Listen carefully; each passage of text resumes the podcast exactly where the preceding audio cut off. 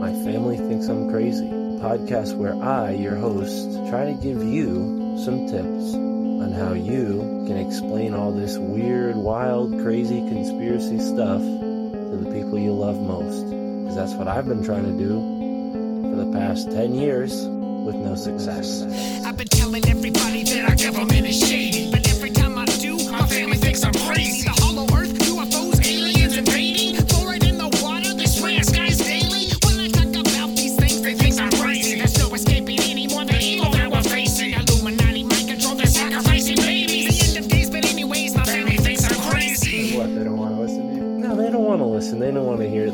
Oh, here we go, Mark. Off again with your. Mark being Mark again. Yeah, yeah. So, you know, that's the thing about podcasts is when you're on the air, and it's like therapy, you know? If I can't talk to my family about this stuff, I'll talk to you, Matt, and all our listeners. Tell your whole podcast. Yeah. So who are we talking about today, Matt?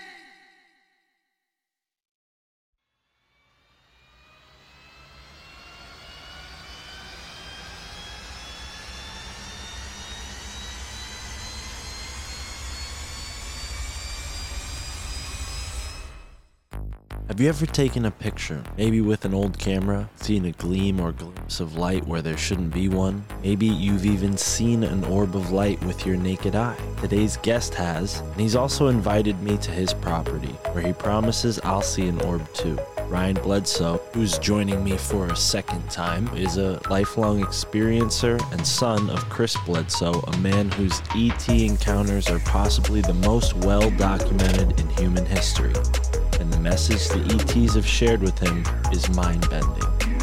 I'm Mystic Mark. Thank you for tuning into this episode of the My Family Thinks I'm Crazy podcast with Ryan Bledsoe.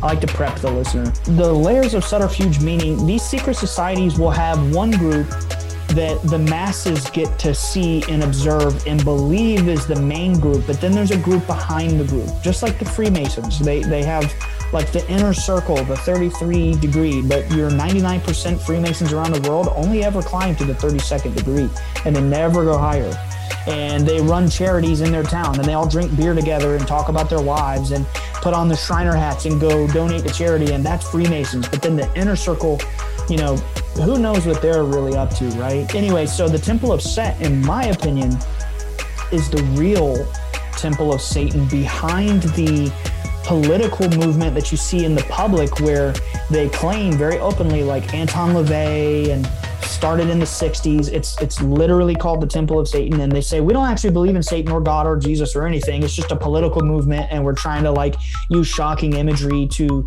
like bring about like atheism and blah blah blah. They claim they don't really believe in satan. That's fine. I take that claim whatever. I still think it's fucking weird but whatever. The Temple of Set, however, they truly believe in a malevolent dark force. The name Set comes from the Egyptian entity of darkness who is in eternal war with Horus, the son of Osiris, you know, like the, the metaphor for light versus dark in eternity. And uh, the Persians in the ancient past read about and heard about the Egyptian Set, and in their language, they called him Shaitan, which was adopted by the Jews and put in the Bible. So, in reality, if you want to know the, the history of Satan and where it came from, it likely came from Set, from Egypt. And there are people like John Podesta, Michael, other like political figures who very openly flash symbolism of being involved with the Temple of Set and like the Marina Abramovich spirit cooking shit.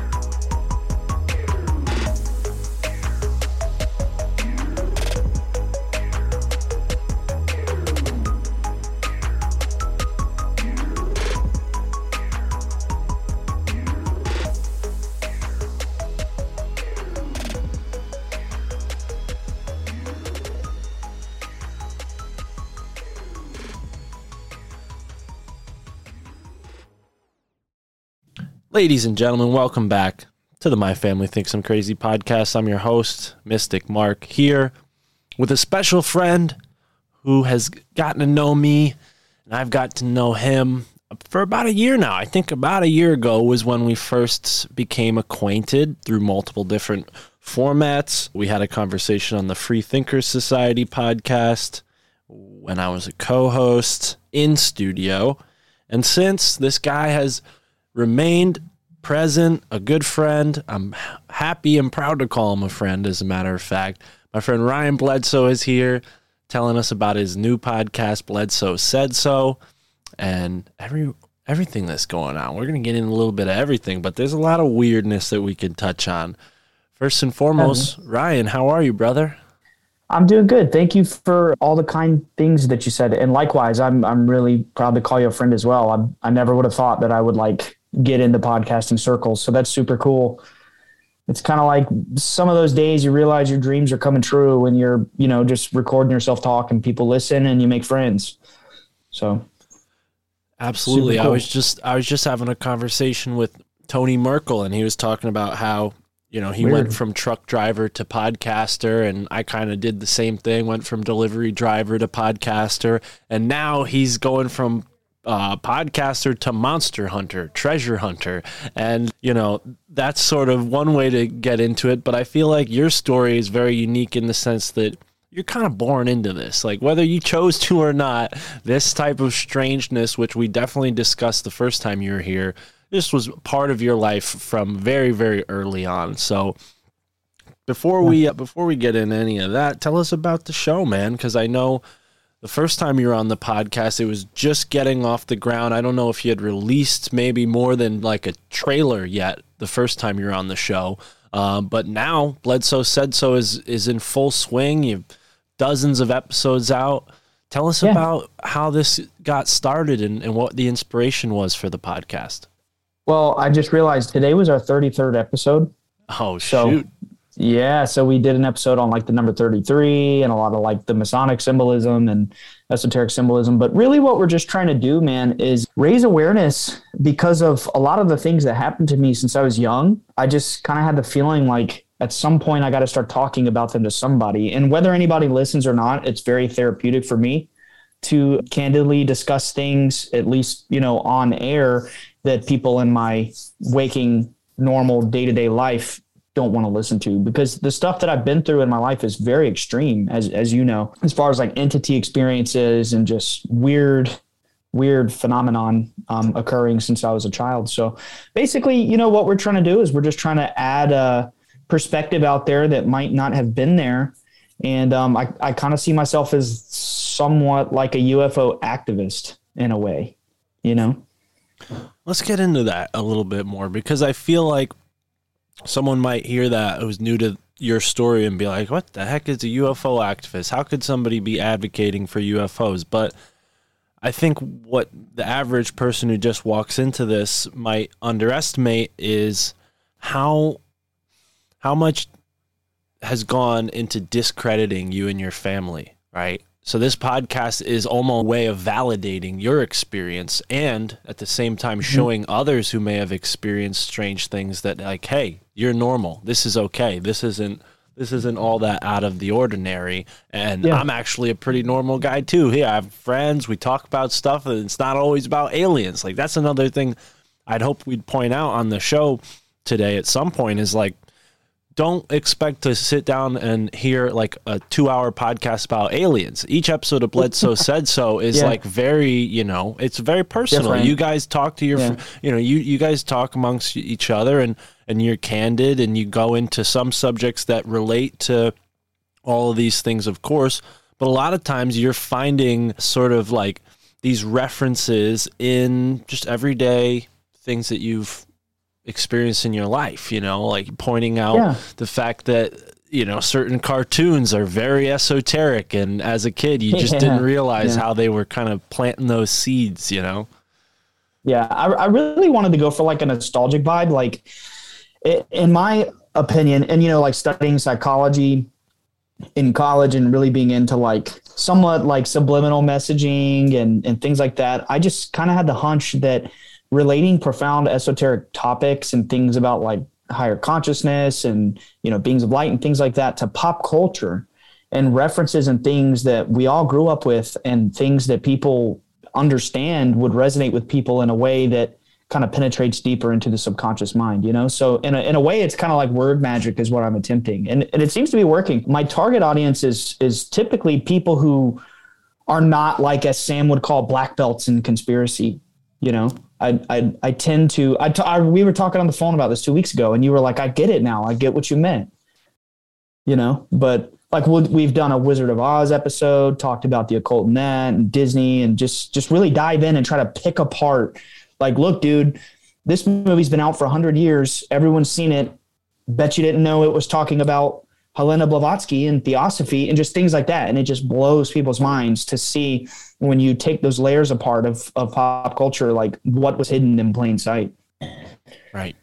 Right. And and I, I want to get into that a little bit further because it's interesting how you, you pointed out that you're kind of doing word magic because what we do here on the podcast, I've kind of ex- described or explained as the oral tradition being revived. You know, human beings for the longest time yeah. were, were connecting with something deep inside of them and then voicing it, whether it was the story of their people, the lessons from their ancestors, or maybe even just the consciousness of their ancestors. You know, it seems mm-hmm. like there's a sort of channeling going on, and it's no different with podcasting. Just because we're using microphones and wires and websites and all that, we're sort of tapping into something that's very deeply, inextricably human. So I understand what you mean by that word magic. I think people might misconstrue that and be like, oh no, if he's doing word magic, that must mean he has an intention that's against, you know, my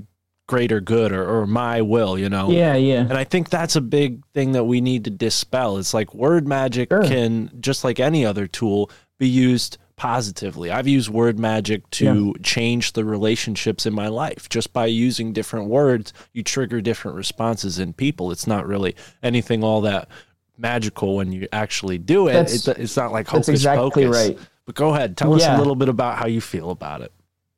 Well, that, that I 100% agree with that. Like people do have a stigma around certain mystical words, but in reality, the ancients, particularly the Egyptians and the Buddhists, the Greeks, and even the Hindus, understood that the spirit and the mind were very intimately connected, and they had these complex magical systems about using certain words that could subliminally reprogram your own conscious or conscience, consciousness, or whatever and to make you have certain beliefs that affect reality itself. You know, like it's not like you do a little ritual and you wave your fingers around with a wand and you you trick somebody.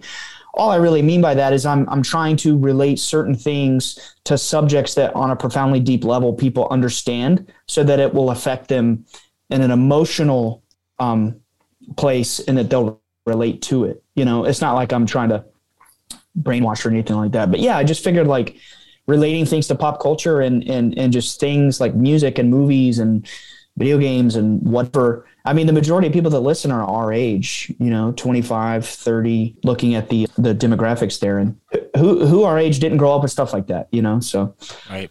Yeah, for me, some big ones were like the Twilight Zone. I found that at a young age for whatever reason, probably because my hmm. grandfather was always watching like old television stations and stuff. That that kind of opened my eyes, but it was like a combination of the Planet of the Apes film, which mm-hmm. probably sounds like out of left field, but whatever it was about the Planet of the Apes, it really got me thinking about what it meant to be a human being. Because in this Planet of the Apes, they really kind of play with that identity that we have as human beings and our role in the environment with animals, you know, is kind of twisted and reversed. You see all these crazy humanoid orangutans and gorillas and chimpanzees going wild and, and yeah, I, yeah. I'm not exactly like the expert on pop culture, but I feel like I feel like there are particular tastes that we all have as human beings that guide us in a direction and like, you know, certain thing like the Twilight Zone might be big for me, but for you it was something entirely different. Are there any Yeah. early inspirations that kind of showed you this weird world that we wade in now with our podcasts? Inspirations as far as like pop culture. Yeah. mean? Well, I I particularly was really into anime growing up. Like I'm not sure if you're familiar with this one, but like Dragon Ball Z and things like that.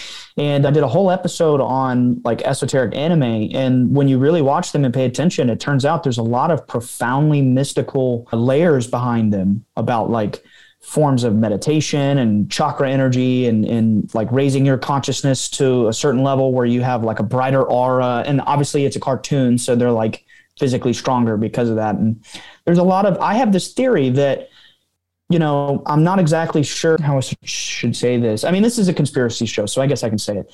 But, uh, you know, like if there was like an Illuminati or somebody like that, if there was truly a 1% controlling the media, controlling Hollywood and, and like giving the green light to certain themes being put out to the masses, which I think that kind of thing could be going on. I really believe that anime would be like the esoteric revelation of the East, you know, like Eastern culture getting certain themes leaked into their content. And then in the West, it would be like the Disney movies, the Marvel movies, your really big blockbuster hits. I mean, now it's all about the multiverse and magic and ritual. And, you know, it's just, it's, it's pretty crazy. But yeah, for me, I would definitely say it was anime growing up. I was, I was super into it. Yeah, I remember. I, I can't say I was all that big into into Dragon Ball Z in particular, but there were a few anime shows that I liked at a young age. I don't think the Last Airbender quite qualifies as anime, but it definitely has an Eastern influence. And uh, yeah, and that show, Yeah. I, I I'm almost certain you guys discussed this on your show, but the Last Airbender was a big like big Mm-hmm. Yeah. kind of. And at the time, at this age, I just thought superheroes and all that were cool. I didn't realize that as I got older, I would still think superheroes were cool, and I would still like, like I remember when I got into martial arts, I was thinking like, oh wow, all that stuff that they were showing me in Airbender is basically like this qigong stuff that these guys, Yeah. you know, Yeah. it's just it's it's really Yeah. you know art imitates life i guess is the is the quote that could sum my meandering up real quickly but i wonder agree. how much of that like you pointed out is intentional to maybe cause like what we call predictive programming in this uh, community Mm-hmm. by a cabal of people some say they go by the name the illuminati others will give you other names but do you think that predictive programming is is in existence like would you say that that's something you actively uh, notice when you're when you're just viewing the normal entertainment stuff you, you actively see like oh this is definitely predictive programming I do. I, I definitely believe that's a thing. And by the way, I just want to get this out of the way. You know, everybody knows about the Illuminati now. I just want to clarify that, like, they might be called that, they might not be called that. When I use that term, I don't necessarily literally believe there's like a black magic group who's, you know, pulling the strings. Oh, What I really mean when I say that is there is a group of people, probably the richest 1%, like everybody knows about at the top.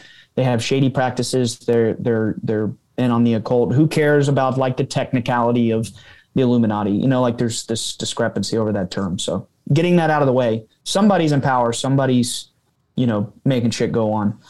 And uh, I do think that there is a predictive programming element to media for sure. You notice that the majority of blockbusters, in some way or another, or I shouldn't say the majority, but like particularly the Marvel films and a lot of the Disney films and a lot of just sci fi epics in general, tend to be about aliens. right You notice that. I'm sure everybody notices that. It's always aliens, aliens, aliens. And I, I tend to think that that's part of that like indoctrination to get people into like a materialistic worldview and believing in this lie that there's these like alien invading forces on the horizon, which I don't believe is true at all. I don't think there will ever be any form of alien threat ever. I don't think it's possible. Right. And, you know, for folks who haven't heard our first conversation, maybe we can get into it a little bit. Because when you say that about the dark group, I mean, I don't take it lightly. You're not just somebody who's like, you know, seen a couple movies and looked up a couple weird things on the internet. Like, you've actually interacted with these people. They've come into your life. You didn't exactly invite them. And yeah, when you say that, knowing the people that you know, Ryan, I definitely take it, uh, you know, a little more seriously than, let's say, the average guest. But when you say that you don't think there's ever going to be an alien invasion, is that that confidence comes from the fact that you believe this is a spiritual, this is spiritual in nature, not physical. Can we That's get right. into that a little bit more and like why you Sure. a- why you fully believe that? Because I I'm not against that at all. I completely lean towards that myself. Just since I've never experienced anything as deeply as you have, like with actually encountering these beings, I still have to try to remain a little agnostic. But I mean, you're Yeah. you're full blown in the deep end, brother. You you've seen the Yeah. things, so let's get into it. What what gives you that confidence? what gives me that confidence is since I was a little kid, I've been kind of like shoved in the deep end and, um, you know, like with no going back into this life with the government and, and like UFO encounters, hundreds of them, or maybe even thousands at this point. For anybody who's not familiar, my dad is a uh, pretty well known UFO experiencer by the name of Chris Bledsoe. And it all started with him back in 2007. And after he reported his experience, the Discovery Channel came out, botched a documentary about us, just tried to get it out for ratings, make us look bad. And the story became bigger than they ever thought it would. And and the the the interactions kept growing from there. And just kind of skipping a little bit of context, in 2012, five years after my dad had his initial encounter on the Cape Fear River, which the documentary is about. So, like, if anybody watches the documentary about my dad called UFOs Over Earth, it's strictly about the first encounter that I'm not referencing right in this moment. So, in 2012, he had another encounter that has never been officially documented. And he met an entity. Actually, she's depicted right here, right here. That's what that painting represents. And she showed up as like a beautiful, uh, blonde haired, blue eyed woman with a white dress from neck to foot, just twinkling like the stars. She called herself Hathor. And she basically said, like, you're this is your burden. Like the experiences that you're having you need to go out into the world and tell it. And that's actually why i'm doing the podcast. I'm just trying to tell as many people as possible about these experiences and, and offer that perspective. But one of the things that she told my dad when she was face to face with him was she said that the hidden one is Amun Ra, that there is creation, that's that that the lie, that the great deception being uh, perpetrated upon humanity is the fact that there is no God or consciousness, there is there is no higher power, and that there's like bad aliens. Like that's that's the deception, or at least part of it. But the the ultimate truth, the ultimate reality is that there is an eternal higher consciousness, uh, according to these entities, and that the purpose of this life here is to go on the journey of the soul, learning through many lifetimes to find what it means to vibrate with love. You know, like the stuff the sages talk about, like the Buddha and the Jesus and the Zoroaster, the stuff that they say, like good thoughts, good word, good deeds. Essentially, that's it. That's the answer. Like they were right. You know, just be the best person you can be, be good to other people, be good to yourself, and know and understand that there is truly a higher power. And the whole point of us telling this story is people will, you know, have some hope knowing that there really are beings out there that are like helping humanity, guiding us towards um, a brighter future. And then the other thing she said was that we're on the cusp of entering into the age of Aquarius, which would be a new age of peace. We, we would enter a kind of like a consciousness revival at that point. Wow, and thank Oh, you I'm for sorry. no, no, no. Thank you for retelling that. Is there something else you want to? Because we did Yeah. talk about this, and I appreciate you rehashing it for those who are new. Uh, but I do have a couple questions. But before I get to that, what's what, what was on I was the going tip to of your say tongue? the, the other thing she said was that the people perpetrating this great deception are a dark group in power at the top of humanity. So I have been researching for 10 years because that encounter in particular, the one in 2012, happened when I was 18. I'm 28 now. So for 10 years, I've been trying to figure out who this dark group is. So that's why I give the disclaimer like whether they're called the Illuminati or not, it's just a popular term that people can identify with. Don't take it too literal. There's just bad people who are very wealthy, very powerful. Doesn't really matter what they're called. That's where I was coming from. Well said, and I respect it. And I'm on the same path myself. I hope this podcast can do many things. One of them being help people understand that there is a brighter, more positive way to live their life. Something that that Yeah. message really speaks to me with, and and also the more sort of investigatory path that we're both kind of going down in our own ways where we're like yeah we want to figure out some of these answers and if if there is a dark group out there we want to shine a light on them so that Yeah. they can be Yeah. seen and and judged for their crimes if it is true that there are criminals in the 1% and I don't think anyone could realistically take a good honest look at our earth and not suspect that there's some sort of parasitic influence from a top down but getting Right. back to Hathor I mean when you when you understand the experience your father had does it make you think twice about prophetic experiences, the kind that are recorded throughout religions. I mean, it sounds very similar to what, you know, people talk about when they receive some sort of uh, prophecy or an angel encounter, you know. And we know Yeah. names change depending on what culture it is. And you, she represented herself as Hathor, the you know, for those who don't know, a major goddess in the ancient Egyptian religion, sky deity, the mother or consort to the sky god Horus and the sun god Ra, the mother of Horus and the consort to Ra. So, yeah, I mean, wow, that's that's not just like that's no like uh, average tier goddess. That's a pretty top reigning goddess. If we're gonna put the gods of the old world on a hierarchy, Hathor is pretty high up there. Yeah, that's that's kind of like what she identified herself as is the kind of like the divine mother.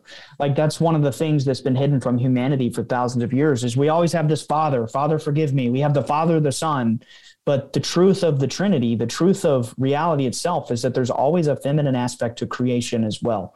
That's every layer of reality. Plants, atoms, molecules, human beings reproduce with a feminine counterpart. It's it's just I mean, even look at it esoterically, like the yin yang or as above, so below. Everything has a uh, a dualistic nature to it, and and the divine, whatever you want to call it, the the the godhood or whatever is no different. You know, if if we're going to be open and honest with ourselves as a species, we have to understand if there is a divine masculine force, there has to be a divine feminine force. There is a mother, there is a divine feminine, and that's kind of like when we rebalance our collective consciousness with that energy as well when we restore that divine feminine and things are back in balance according to her then then we'll be in a new age. And back to the prophecy part she told my dad that this dark group is making the book of revelations from the bible play out on a like a global scale to force apocalyptic things to happen. Because you know if we all believe it if we all part partake in observing this ritualistic global political theater go on and we believe it and we accept it while we're just making it happen you know? So that's kind of how i feel about prophecy. Like it it only happens when people believe it and and and facilitate it happening to a degree. Right. It requires a unwitting participation of the masses and I think that's the kind of conspiracy that we love naturally. I mean, the apocalyptic Christian uh, worldview was a big foundation for conspiratorial thinking here in America. I wouldn't say it's the Yeah, only yeah. reason people believe in conspiracy, but it played a big role. This idea that the apocalypse was coming. I mean, time after time throughout the past 400 years or so since the printing press was first created there's been pamphlets that go out or books that go out that say the end of the world's coming. You know it's not always it's not always christians either. It's sometimes it's other groups and other denominations sometimes even cults Yeah. convince themselves that the world's ending and and going off themselves. Uh, heaven's gate is a big uh, example of that. But considering you know the amount of interest from the government, would you say that their alignment, your suspicion is that their alignment is with these dark forces based on how they've operated? I mean, if they had our best interests in mind, seems like they would want to hear your father out. They would want to they would want to really understand the message rather than just try to like put a lid on everything or so it seems that's what they've done is try to get you guys to sign these deals where then your story will be forever locked away in some you know safe somewhere rather than with the intention of this podcast spreading the word which i think is what hathor would probably want to happen, right? She wants this message to be spread through your Yeah. father. So, what are your thoughts on that? So it's it's very complicated. I've met shoot probably close to a dozen intelligence individuals in one way or another coming to us on behalf of these fields or backgrounds trying to like either report on us to the Pentagon or spend time with us and like see if they can have experiences or whatever. And I would say some of them, maybe half or less than half, have been incredibly nice, incredibly, incredibly nice. And then the other ones have uh, made me very suspicious. Some of the things they've said, and particularly some of the things that they've done. Like we've definitely gotten some death threats from some of these people. Some of them, not all of them. It's very important to distinguish that you know I can't lump all of these intelligence agents and you know as one group. They don't they don't all cooperate together. You know, like some are rogues, some are coming on behalf of the Pentagon, some are retired. It's very complex, not black and white situation. But I would say I believe that the mainline intelligence, whatever apparatus of the the world political stage, all the intelligence agencies of all the countries are probably under the thumb of whoever this group is, this 1% group who's, you know, at the top of humanity. And and I, I have a hard time believing that militaries can, you know, even do anything without approval of these these 1% of the 1% organizations. So yeah, I, w- I would definitely say like I, I do believe that particularly the predictive programming is there for the masses. The intelligence agencies are are not necessarily acting in the the altruistic motivations to help the people at large but I don't think that like every little agent in these groups is evil. You know what I mean? Like it's very complicated. It's very gray. Right.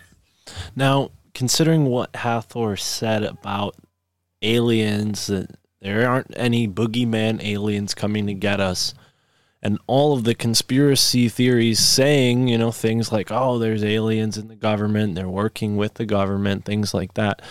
Do you think that that might be Hathor trying to shed light on possibly the fact that they're not alien but something else. Like it's not entirely human. I, I would imagine you don't believe that there's an entirely human evil influence across the planet. Do you think there's something possibly from another dimension that's in cahoots with the government or this dark force, or is it entirely just human depravity? I, I think it's a mix of both. If you could conceive in your mind, and I don't just mean you, I mean the listener too. Like I know that the, I, I love your show, man. It's very high level. I Thank you. consider your show like very, very high level. But just just for the listener, if you, if you've never covered this on the show before, there's a concept called egregore, and it's the concept that you know, like when a bunch of minds come together and focus on a certain concept, uh, that that that mental projection takes life. You know, it it, it takes a form in a realm that we can't detect with our five senses.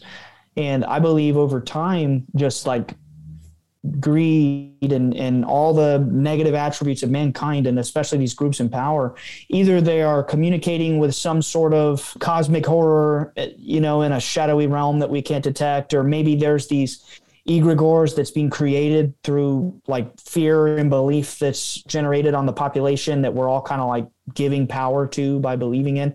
Like everybody believes in satan. I don't necessarily think that there is a satan. You know what i mean? Like i have a different view on consciousness and how it manifests. And i, I believe that um, you know at the highest level there's there's only source. There's only unity. Everything is one. Yeah like i, I honestly don't know. I can't claim to know. I, I i do think that it's extremely likely and extremely possible that they are communicating with something that is very malicious and very negative. Now when you go on the internet and you read about it they're going to say it's aliens it's reptilians it's the the pleiadians or the whatever or the whatever. I don't believe a word of that. I personally think it's a crock of shit.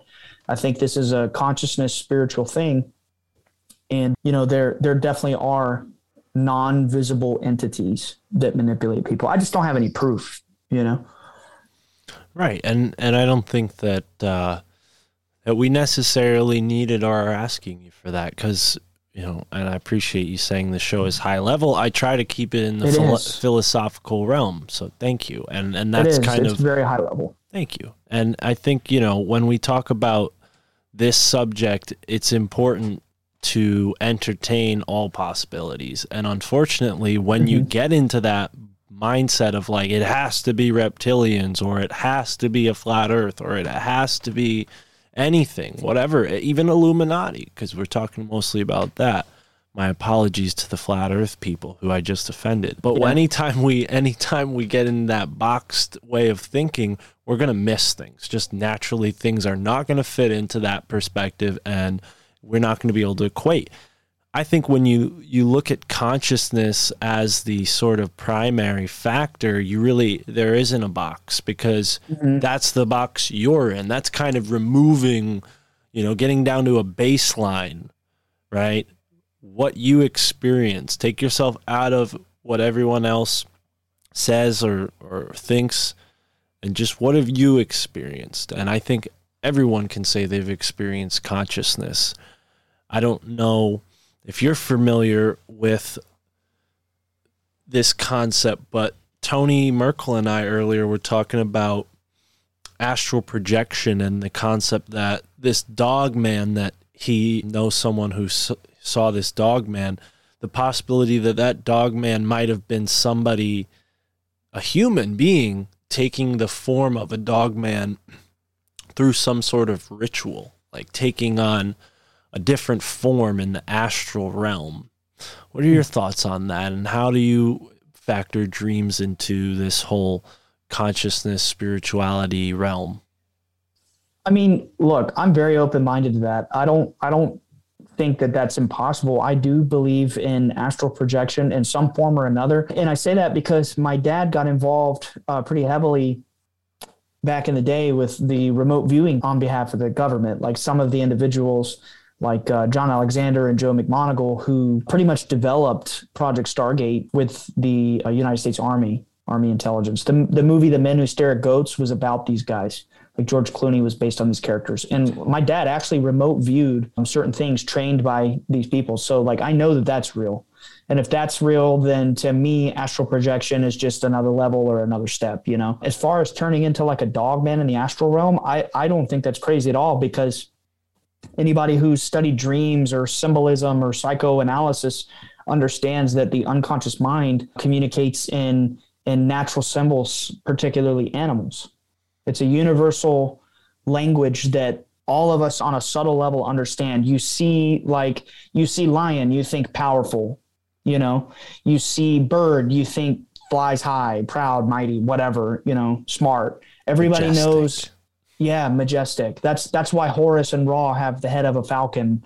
It's because it's it flies the highest. It's it's majestic. It's closest to heaven. You know, like that's that's a universal language. So yeah, I, I say why not? It's cool. I love it, and I bring that up not totally to take you into left field because I, I know you're well. I know you're very familiar with orbs, and my thought with orbs was initially learning about them, and also learning about various different shamans practices, specifically in South America and Central America, where they talk about taking their consciousness outside of their body, putting it in the form of a bird and flying around and maybe protecting somebody, maybe battling an enemy in some sort of magical. But I wonder, you know, with your experience with orbs, we talked a lot about orbs last time you were here. Do you think that there's a conscious aspect of orbs and do you think that that necessarily is limited to the orb itself or maybe is like a sort of byproduct of a consciousness somewhere else Yeah, so my personal understanding of the orbs, I don't I don't think the orb is necessarily a being. You know, I think that the orb is just a little glimpse into that other world that we're picking up with our five senses when we're when an entity is present or nearby. I don't I don't think that like there's a race of beings and like the orb is a being and then the entities are a being. Like I think it's all one thing. And they choose to appear to us in ways that we can understand. But if we just catch glimpses into that world, or like, you know, you snap a picture and it picks up something, I, I think it can sometimes just look like a little ball of light. I mean, these are very high vibration, high frequency entities. I don't necessarily think they have physical forms like we do. And and when they, you know, stop by and make an appearance, every time I've ever seen them, they look like light, just pure light. Yeah. So I, I definitely think that it's a it's a full consciousness phenomenon. and that the orbs are a byproduct of us detecting a glimpse of them when they're nearby. I, my dad has seen them step out of orbs. These these these entities have just it was an orb and then it just steps out and poof it's like an eight or nine foot tall entity you know like they they can do whatever the hell they want they're like genies basically Right.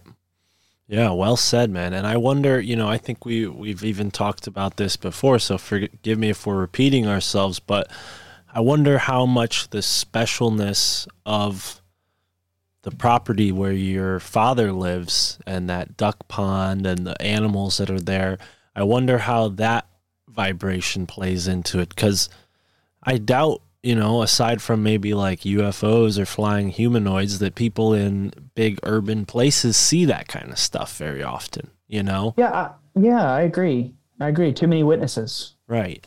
So I wonder how like is it is it simply because of the rural nature or do you think there are aspects of the land itself like a river or a mountain or even like a magnetic force under the ground that makes certain areas like the one where you your family has property particularly more active in the realm of high strangeness than others. Yeah, that's that's extremely interesting. You know, like on on the ground, you know, when when us just the family members and we're having these experiences, we're we're not thinking those kinds of things, you know, like in the moment. So I really appreciate those kinds of questions. It's very interesting. And it kind of makes me think back and be like, hmm, does that have anything to do with it? And I just now thought while you were saying that, that my dad's first encounter was at, on a river. You know, he was on a riverbank fishing. And then the not the second major encounter, but the third major encounter that he had in 2019, it- was over a pond. So kind of interesting. Two two bodies of water, and you know, it depends on who you talk to. Some people say there's a concentration of chi in the water. I don't know. I could be reaching there, but I will say, no matter where my dad is, the phenomenon follows. So I I tend to think it's it's it's him. They're following him. You know. Right. Right. So it's the person not the place. hmm I think so personally. Yeah, I, I think that's kind of a big thing I notice when I'm talking to folks who go out and explore certain areas where there is said to be certain cryptids and whatnot. Again, mm-hmm. I just talked to Tony, so I'm a little loaded with that Yeah. stuff. But I wonder, you know, and I asked this to him many times, you know, what do you, what's the consciousness factor? I, I I've asked it to him in many different ways and got a similar answer every time. But I, I wonder when people go out and they want to experience a Bigfoot or they want to see a ghost or they want to come across and hunt down a dog man, if that gets in the way. Because it doesn't sound to me like your father is like obsessed with these beings and wants to like go and hang out with them. Like, yeah, he might have had like a, a different life than your average person, but uh, it doesn't sound like he asked for these beings to be in his life. No, he didn't. I mean, like that's that's a good point. A lot of the criticism that my family gets is that we don't have like super fancy cameras capturing like high definition. And it's like, dude, the reality of the situation is my dad was just down and out. He just sold his business. He's like broke, extremely depressed. He's he's very sick with Crohn's disease. I'm talking 2007. He's literally praying because he was a fundamental Christian at the time, just praying like God either in my life or heal me. I'm tired of this sickness and the stress. And then boom, he saw these these beings, and they've been around ever since. It's not like we sought this out. It's not like we were ghost hunters or UFO hunters. We're not looking to like buy cameras and like you know take all these high definition photos. It's just a normal part of our life that we experience and we observe and we witness, and we like might whip out our phone, take a picture, and share it. And like it's it, I don't know. It's just funny to me because it it's it's not this kind of thing where we're like the ghost hunting vibe, you know. People have come to our property with that intention and they have actually got some pretty wild evidence like EVP type stuff, videos on infrared cameras of little light beings walking in the yard and stuff like that. But it's just not really our interest. Like we're just a normal family in the South, just living a simple life out in the country and having wild experiences and talking about it on the internet, you know? Like Right. Right. And I apologize for seeming like I'm not focused. I just realized for No, some reason, well, I feel like I got I got distracted cuz People are telling me that our live stream is muted, so sorry Uh-oh. to the to the live streamers who were trying to catch up with this, but unfortunately, it's just the audio listeners who will get it. So I'll Well, fix welcome that. everybody. yeah, no worries. So our live audience is just watching us. That's that's kind of weird. We're gonna turn this off. Oh, now. it's the audio is still not working. Yeah, I, you know, I'm not going to fiddle around with OBS right now because it's just going to distract me, and then we're not going to have a good conversation. Not saying I mean, you heard my show. We distract ourselves all the time. So Well- all good. cool. Well, I'm glad you're patient with me because I'm very impatient when it comes to OBS, and and yeah, ever since I did this update, it's been like hit or miss. Sometimes people can hear me, other times they're like, "Hey, man, you're muted," and I'm getting like texts and whatever. So, back to the conversation. Here we are on the My Family Thinks I'm Crazy podcast, and yeah, man, I think that what's so compelling about your interactions with, in particular, the you know agents. I know not all of them are agents, but the interactions with NASA because you'd think that NASA would be this type of group that would just be focused on one thing. They'd be focused on like getting to space, being in space, and that's it. Like why why be concerned with anything else? You know? Yeah, they. Yeah, But no no no. they go have a whole department for UFOs. right and it's just it's it's so Yeah. it's so weird that they're playing this like, like the men in study of. well and it's like men in black almost the way that they approach people who Mhm. who have experienced these things am i wrong No, you're not. You're not wrong. Uh, The thing about the men in black is they don't wear black suits. They don't carry deneuralizers. They show up. They seem like kind people, and then they harass you, try to get you scared so you don't go talk publicly anymore. Been there, done that. Had some death threats on our family. Still get um, harassed on Twitter all the time through DMs and things like that. And yeah, like there there are elements to the men in black being real. But look, they've they've never like the conspiracies that people read online about like being thrown in a van and and like this person went missing from the men in black. I don't believe it. I I, I just don't believe it. Like if I feel like you know if that kind of stuff did happen, I I probably wouldn't be here with how bold I've been going out and telling my story. I think in reality, all the power they have to do is just try to scare you. They they they've never physically touched us or harmed us. It's all been it's all been threats that have never been met. And that's why I do this. I'm just like, fuck it, man. They can't touch me. I don't think they can. right yeah and i commend your bravery man because it's definitely not something the average person deals with i've never dealt with anyone of that pedigree of any lettered agency really. I i can say when i was a kid like a very tangential family member someone who was probably like third related to us somehow you know three degrees of separation worked for nasa and came by and visited my grandparents and gave me this like little nasa toy and you know just kind of like gave me a little spiel like you could be an astronaut one day too and i i never really thought about it i never really considered you know nasa being anything but an organization fixated on going to and fro from space. But geez, if I had known that back then, I would have definitely asked him about aliens and whatnot. But you know, a lot of people who are in this community have a lot of suspicion around NASA. You know, given your experience, do you think that they're lying about other things? Do you think they're lying about the shape of the Earth? Things like that. Yeah. That's a slippery slope. I'm going to give my opinion on that one.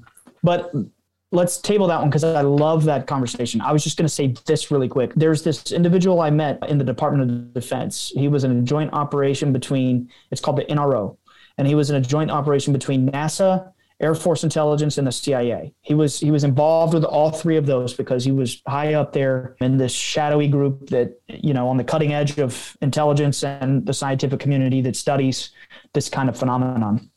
Very real departments in in in in uh, the the United States Department of Defense allocated with resources and taxpayers' money to study UFOs and things like that. And that's why they came to our house. They were studying us, you know, they were getting data about this phenomenon. And one of the things he told me face to face was he said, you know, not everything you see on the news is real. And uh, for an example, like the Challenger explosion that happened in the 80s, he was a young buck just getting into NASA at the time. And it was one of his first uh, kind of operations he had to work, you know? Do you remember, you know what I'm talking about? Like Yeah. the, the rocket, the NASA Absolutely. rocket. Obviously, that happened before we were born, but, you know, anyway, one of the things he told me was that the story that was put out in the mainstream narrative was completely untrue completely untrue. It wasn't it wasn't even close. And i he told me at the time this was basically 10 years ago. This was 2013 so yeah nine years ago. I can't remember the exact detail he told me because to be honest with you i had never heard of the challenger explosion that happened years before i was born. But uh, yeah like that's that's just one example of me being told and confirmed by a, an intelligence official from the DoD that like don't buy all the news, don't buy all the media, don't buy all the shit you read on the internet about UFOs because a lot of it is garbage. Wow. Yeah, I Um, remember that story, and I, I looked into a conspiracy theory about that because the allegedly the crew is still alive, and some of them have changed their names and and whatnot. But hmm. one of the one of the people that was allegedly deceased from that Apollo crash is on like 2008 faculty list for Yale University. So I was like looking around Yale because I oh. live nearby, thinking like, oh wow, if this person died in the Apollo, but they're teaching at Yale, like this is something I could freaking Yeah. figure out. You know, I find this person. Then COVID happened, so everybody went remote. But you know, not that I was even allowed in the campus, anyways. But yeah, it was definitely one of those stories that stood out and had a little bit of a local intrigue too. So it stuck with me. But wow, I mean, if that's not enough to make you question the mainstream narrative, I don't know what is. A DOD agent basically tell and for worse or worse, I mean, that guy could have been lying just to spin you for you know a He have sucker or whatever but i don't honestly i don't take you as a sucker so i think if if he was trying to float one by you you probably would have been more suspicious of him and not even bothered to remember this so wow yeah, Yeah. i definitely can corroborate that. I've heard similar theories about that and never quite from a source that verified so very cool man Yeah, there there definitely have been people trying to take us for for suckers. And I'm always and like we're just very nice, very polite, let them say their spiel, and then they leave, and we're like they were fucking crazy, you know, like happens all the time. And I'm talking like even government people come by and try to spin their shit, and, and they're not all like that. Like I just want to impress that, that that they're really not all like that. Some of them are just very nice people and they tell us up front. Like even recently talking with some people I, I i can't say like who they're affiliated with at the moment. In the future i'll be able to but just just because of things being discussed and and and some of them are just incredibly nice and they're like gonna be honest with you we're just here because we want to learn from you and learn what's going on. You know they're not all shady and that's the hard part. It's like how do i go out there and say they're lying but like damn they're not all lying? It's it's crazy but check this out this was given to me by NASA scientist. This is an 850,000 year old tektite meteorite. You can't really tell because obviously we're on a webcam with a ring light, but it's it's a very rare glass meteorite. And it was given to me by the world's expert on tektites named Hal Povenmire. wow He's a recently deceased NASA scientist. And then he gave me this 9,000 year old arrowhead. Check that out. I love it. Yeah, I saw that on your Instagram yesterday, and I'm really glad that I put my crystals under my desk because I want to show you my my Tektite. I got this. Oh, that's a big one. yeah, this is this is one that I got at a, one of my favorite crystal stores, but this thing is powerful. Like this is one of those. Like Yeah, I was yeah. just having a, co- a conversation with a really cool guy uh, named Jeff who goes by the Mad Hatter, and and he knows a lot about crystals, and he was telling me about moldavite, which is extremely powerful. And it's said to be the result of a meteor impact thousands and thousands of years ago that created this very rare crystal. And, and tektite, if we could get into that a little bit, tektite, I believe, is a byproduct of like electrical activity in the desert in some cases, but it also could be something that falls from space too, right? Yeah, it's it's the, So they they don't 100% know the origins of tektites. That's the funny thing is they're they're at least when I was talking to the NASA scientist who's like written books about them and everything, the conclusion was that they honestly have they have theories, right? They're extremely complicated. All I all that they know is that they are somehow or another formed by superheated, basically like sand, like they're they're glass. They're glass meteorites. Yeah. But you know, that's crazy you say moldavite because today on my show, Bledsoe said so, I got a comment from somebody telling me to go down the moldavite rabbit hole. And I like brought it up to Google it and then I didn't get any deeper into it. And then here you are bringing it up. So Let's go down Follow the, the signs. Moldavite rabbit hole, man. I love it. Let's follow the signs. I, I all the signs. there's still plenty to learn. I don't know everything, but it is considered the stone of transformation that was created from a meteorite that crash landed 14.8 million years ago in the present day Czech Republic. And You'll get one tomorrow. yeah, well, and it's it's a rare crystal. I don't think it's the most readily available. It's usually pretty expensive, so I would sorry to disappoint you. I don't think it's that rare. You you might be able to get some, but the way Jeff described it was that as soon as he put his hands on it, it made him sick. And what? and I think what maybe someone who isn't familiar with like the crystal world, like might see that as a bad thing. But what I interpreted from that is like the crystal wants to purge whatever's inside of you that's like negative and certain like Or transformation so- stones like moldavite like create this intense feeling of discomfort because they're like pulling the worst emotions that you've been harboring and like all the negative self-talk and anything else that a person might accumulate in their life even if it's just stress and you're actually like a saint and and the only bad thing you do is get stressed out like it'll pull it out of you you know? And i think that's something that i'd hope everybody integrates into their life but do you have any other crystals besides those two you're gifted I have way too many, man. Because I've I bought a lot. Like after going down this rabbit hole and and kind of like studying chakras and crystals and and and really from like a neutral perspective, like not like with a bias, but with an open mind is what I should say. Not neutral, but with an open mind. And man, I've really gone down the rabbit hole. I probably have 20 or 30 crystals, like tiny little ones, placed throughout the house. I'm trying to create a grid.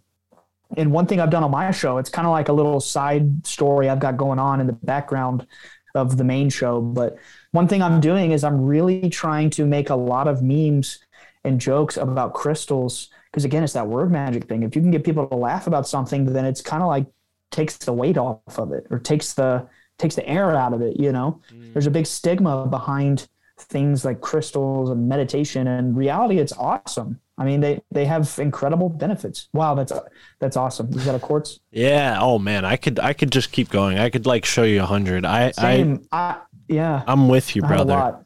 i gotta send I you I, a i gotta lot. send you Can you uh bring me my big one, Jenny? Yep, my wife's going to get it.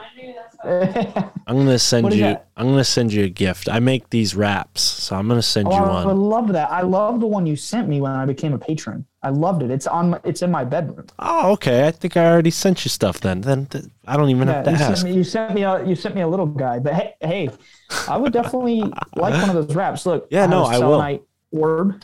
Damn. Put a stand. Oh, I'm supposed to show the stand. Oh, hello. It was cheap. It was. Oh, this is this is my wife. Yep, com- comes with a little stand, selenite. I got a little smoky quartz orb. Beautiful. I've got all kinds of stuff. I like spheres because of the the shape of them. Supposedly, the energy is supposed to radiate out, uh, radiate out in a very even way. And then I have this big ass quartz that my mom got me for Christmas. Beautiful. Like it was like thirty bucks. It wasn't expensive. Quartz is the most abundant mineral in the world. It's cheap. I love it. Yeah, and and something that I've really grown to love about having crystals is the subtle impact it makes on your life. And you know, Yes, whether yes. whether you're new to them or you've had them for years, you'll notice that they start to make Mm-hmm. a subtle effect on your life. How how has that manifested for you? Have you noticed any like positive results lately? I mean, obviously a lot of good things have happened since we last talked. You're, Now you're married. Congrats. We just heard your wife. But you know, how how do crystals how do you integrate them into your life? It's more than just like a paperweight, I'm sure. Oh yeah, like at first it was a at first it was a new and exciting thing. Like I got to get as many as possible, you know. But over time, actually, let me back up. It was the other way around. At first, it was like let me get one or two because I'm new at this, and I got like a clear quartz and an amethyst, and I was really ignorant about crystals, so I bought like a fifty dollar amethyst that was like this big. And like a $50 or $60 quartz that was like this big, and a ruby that was like this big for 50 bucks. I just didn't know what I was doing, you know? So I thought like it's, I got to pay more for it to be legit.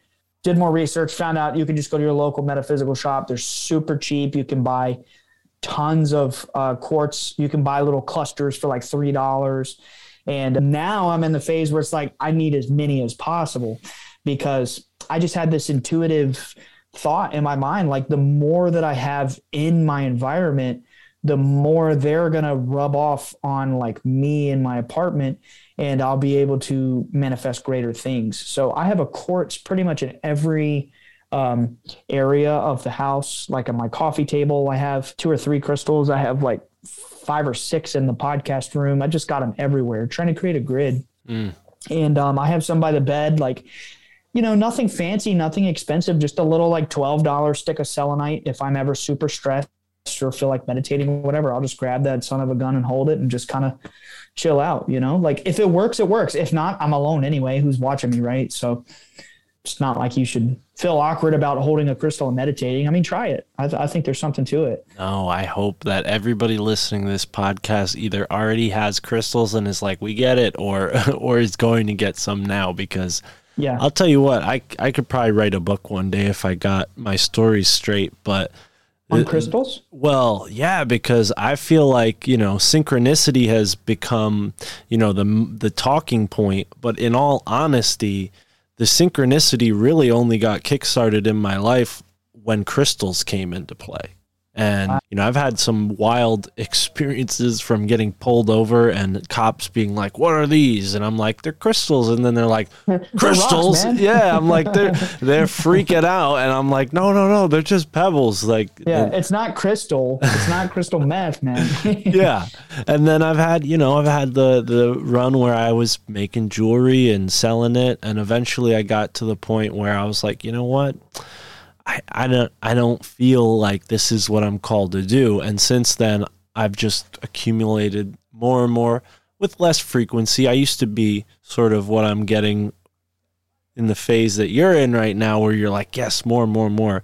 Eventually that slowed down and i Yeah, found that mm-hmm. i i matched like my environment to where i wanted to be and i think where I am right now. yeah i think that's a beautiful thing to do man is to grid out your house especially the position you're at right now a young man you know living with your lady you got to grid it up Yeah. dude you got to anchor the good energy in that house Yeah, and honestly, man, they just look really pretty. You know, like I really like looking at them, and it, it's just like my wife is really into flowers, and I let her get all the flowers she wants, and like in our not not flowers, flowers, but like you know, like plants, Right. like house plants.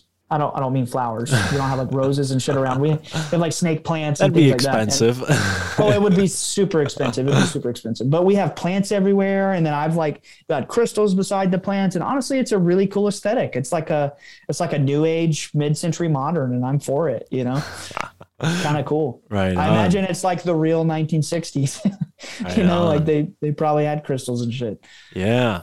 So, what's next for Bledsoe Said So? It seems like you're going through a lot of topics. You're bringing the listeners along through a lot of the things you know.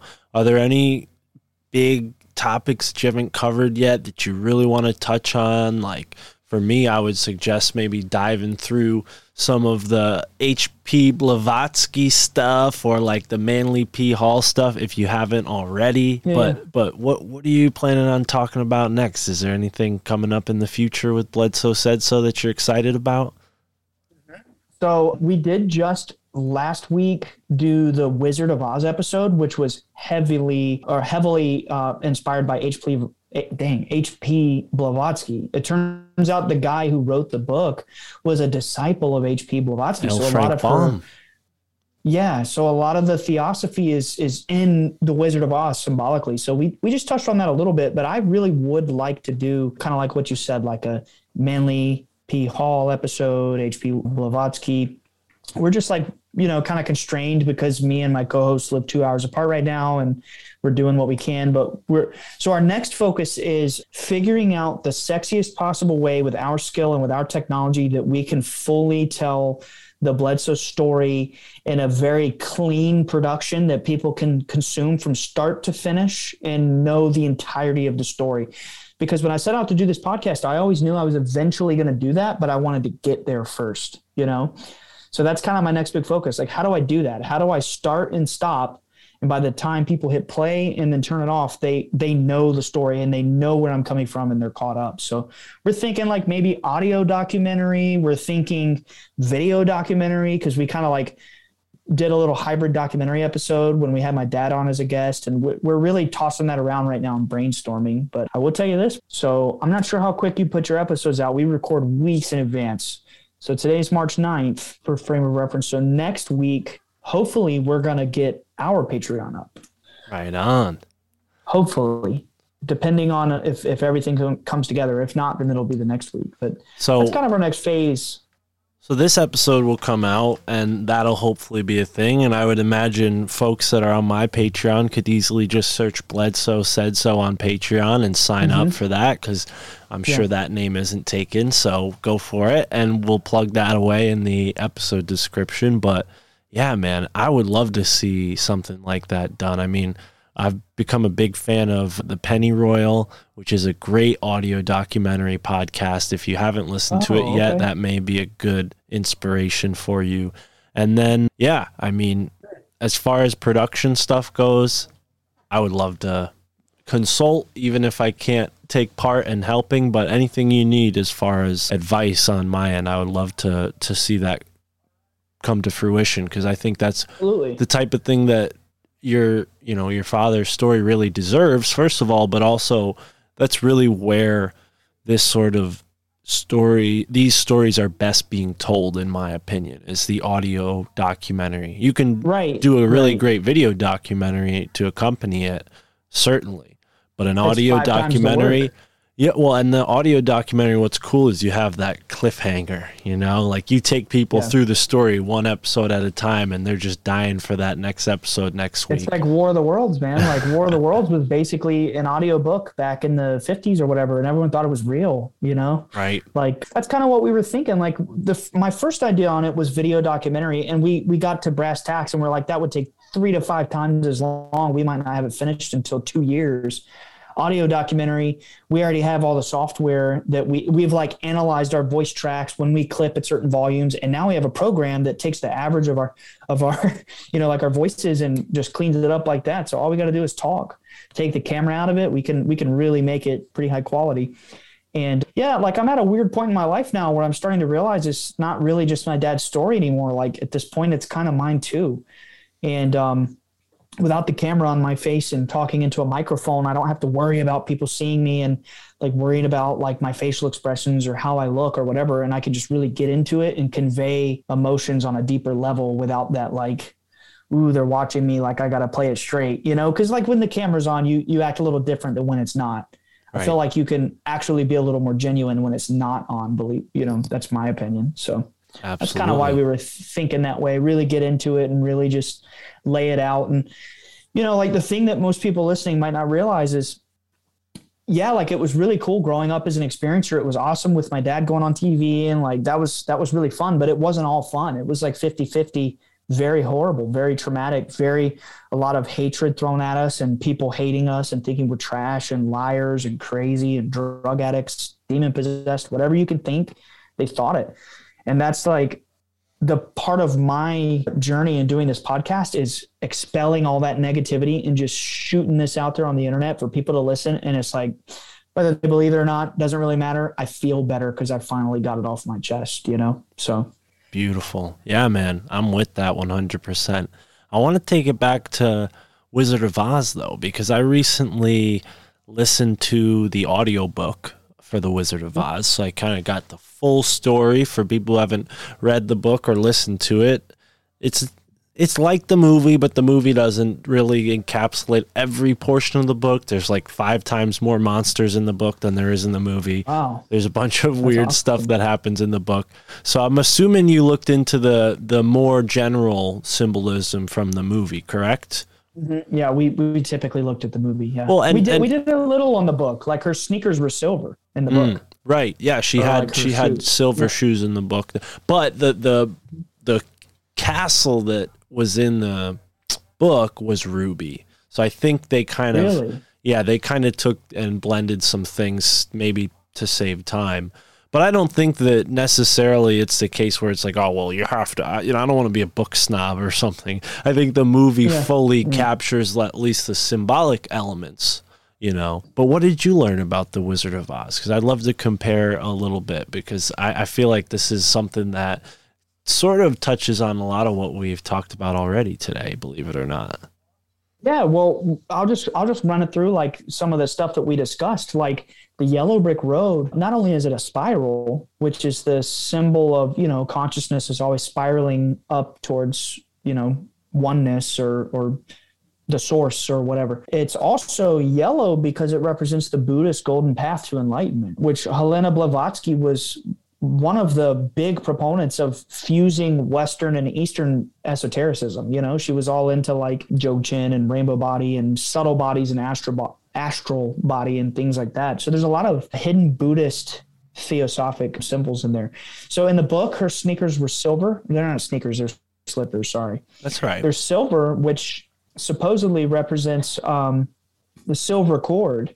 In the occult circles, there's a silver cord that people wear. I can't even remember what it represents. We said it on the episode, but it's dumped out of the vault. And and Let's see. when she falls into Oz, that's when the silver slippers are gifted to her because she kind of her house like spins around and then it falls on the witch. and- Spiral, by the way, right, spinning right, in a tornado. right. And then they land in Oz. I think the movie puts them in like Munchkinville, and so does the book. And um, Mm-hmm, and then the mm-hmm. Munchkins are so happy that they that she squashed the witch that they're like, take the slippers, take her slippers. You need her slippers, and they do that in the the movie too. But yeah, I like that you're you're you're pointing that out because I've read that in my book about it's called the Ascension Manual, and it's basically like somebody in the '60s who took all the theosophical stuff and put it in a how-to guide. But they talk a lot about the silver cord and how you know this is our connection through the physical realm through the astral realm and then even beyond to the celestial realms and, and the highest, you know,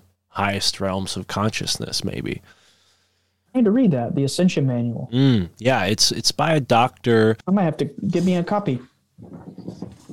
by Dr. Joshua David Stone. And it's a beautiful it's it's not just one book, it's a whole like series of books. So Okay, cool. it's it's beautifully written. It's not a bad book at all. I don't agree with everything that they believe, but I think it's an excellent book to understand this material from a from a initiate's perspective because that's what the book attempts to do is initiate you and eh, maybe I was initiated when I was reading it back in the day. Who knows? But I, I do. I do wonder if you covered the the fact about consciousness being symbolized through Dorothy, the Tin Man, the Scarecrow, and the Lion, respectively. You know, the Lion was the animal side, the Tin Man was the mineral side, Scarecrow the vegetable side, and then Dorothy was kind of like the ego or the id. Some people interpret it, or some people interpret it as like just the soul itself. Dorothy represents your soul, but it's interesting to like think about how they've taken one character and then broken them into four parts, and each part is a character in the story. No, we actually didn't cover that. That's super cool. We did cover a quote from either the author or it was Helena Blavatsky herself. I can't remember the exact quote. It was something like dauntless courage, uh, a, a loving heart, and something I can't remember are like the path to enlightenment. I can't remember the quote, but anyway, we we covered that and how that relates to like the lion as the courage, the tin man is the brain, the the the intuition, the intellect, or excuse me, Toto was the intuition, Dog Star Sirius. You know, Mm. like in, in Egypt they had the the Dog Star. Anubis. Toto's a little black dog. He's guiding Dorothy. Every time Dorothy was in danger, Toto was like barking and like even in the waking world, he was barking at the woman who was the witch in the dream. So Toto was her intuition, and the witch was trying to take her intuition away. Mm. Um, and then the another really cool thing that we covered was, if you notice, the witches are assigned a cardinal direction, and the east and the western witches are the evil ones, and the north and the south ones are the good ones. You never see the south one in the movie, but it's the north and the south are the good ones, and that's funny because it makes a cross north, south, east, west. And the ones on the vertical direction, the north and the south, they represent the spiritual plane, the the ascension to enlightenment or the spiritual realm. And then the ones on the east and the west, the evil ones, represent the material realm.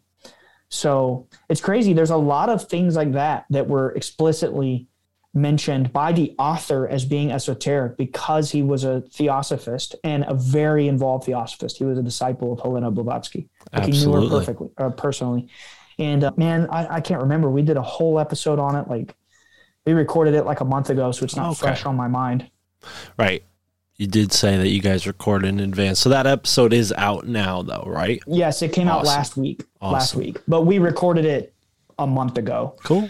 Cool. I Yeah. definitely want to check that out. And yeah, I recommend folks check out the audiobook for The Wizard of Oz because it is like the full story in a way and it's pretty entertaining. I enjoyed it. And then the second book, I mean, it's a whole series of books. As a matter of fact, I think L. Frank Baum wrote like 10 books on The Wizard of Oz.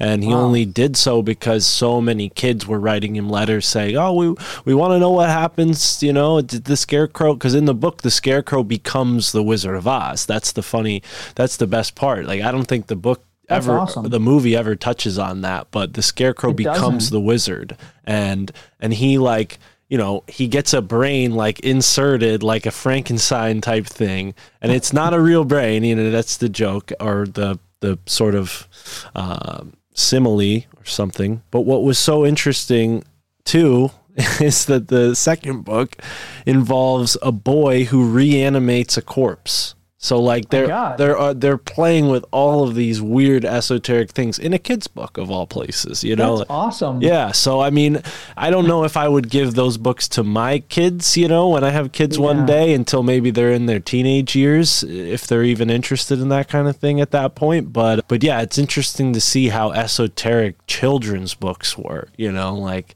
Yeah. Another thing like uh, the wizard, he's he's manipulating the masses. He's basically worshipped as a god.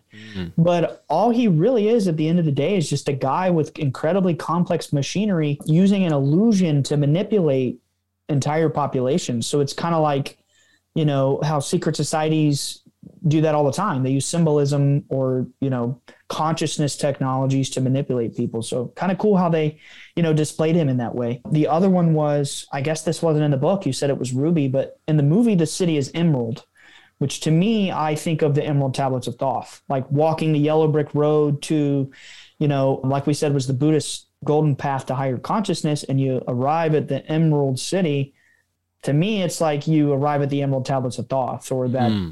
Hermetic wisdom. I don't so know. so the the ruby the ruby temple is actually the the south witch that we don't ever see in the movie she's like Oh, she, dorothy visits her towards the end of the book and she has a ruby temple which is kind of like maybe where the ruby slippers come in but the emerald city i always interpreted it as similar to that but also maybe representing the heart like you come Yeah, to the yeah, yeah. center you know and and you point out that it's aligned north and south and the colors of each uh, respective place on the oz map are very symbolic i don't think it's quite a medicine wheel they're probably using eastern ideas more so than like native american medicine wheels but it did kind of bring that to mind yeah i really i think we ought to do an episode on that maybe because you guys covered the the movie already maybe if i come on uh, when i come on bledsoe said so i'll re-listen to the book and and we'll talk about the book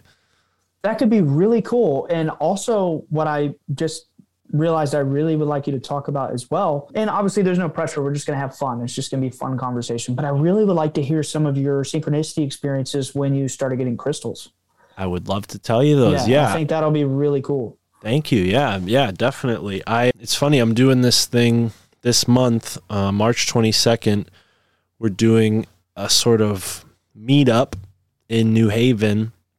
And the idea is to discuss Skull and Bones on 322 because that's their like special number and uh, and be like an acupuncture needle in the collective consciousness of New Haven and, and get a bunch of like-minded people and we'll all just walk around, walk in front of the tomb, walk down the street to the cemetery and all the other weird places in the center of town. So that's the that's the plan. I, I want to bring more. You know, my girlfriend Tara is going to accompany me for that, and her and I are going to compile the research and and have a maybe a better case than just my synchronistic experiences. But I really think that when you put yourself into any sort of research, you're inevitably going to find yourself in the story somehow. You know, I had this mm-hmm. Yeah, conversation with Nathan Isaac just yesterday, and he was like, "Yeah, man," he's like, "It's so weird how I've become a part of the story." Yeah. What are your thoughts on that? Have, have you? I mean, you say that like kind of reflects what you said about your father, you know, and how it's really become your story now to tell. Yeah, I mean, like uh, it, it kind of has. Like I've I've I've been really fond of these experiences my whole life, and in my head, I always thought about it like this is my dad's thing, this is my dad's thing, and just kind of growing into maturity, I've I've kind of realized like it, it's really not. It's a family thing. It's it's uh, you know like I'm a grown man now. I'm a mature adult, and thinking back on it as an adult and not as that child who was witnessing my father have these experiences, I've realized that I was having them too. I just was so like traumatized and young and, and not as mature enough to like really understand the gravity of the situation. But half of my life has been basically riddled with UFOs and government agents. I mean, if, if it's not my story at this point, then I don't know what is anymore, you know, like I just kind of had that conclusion very recently. And, and that's why I started doing the podcast. Like I, I, I have a lot to say and a lot of things to talk about. And, and I think you're absolutely right that if you do a degree of research to something, in some way you become a part of that story. And I think that has to do with the fact that real conscious eyes, you know, your eyes with a consciousness observing through them is observing this this phenomenon, whatever it is. I don't care if it's rocks. I don't care if it's erosion in the in you know in a volcano somewhere in Hawaii. It doesn't matter. When you're observing that story, when you're witnessing it, and you're digesting the information, I, I do think you become a part of it in some way. It's like entanglement, you know, consciousness is entangled.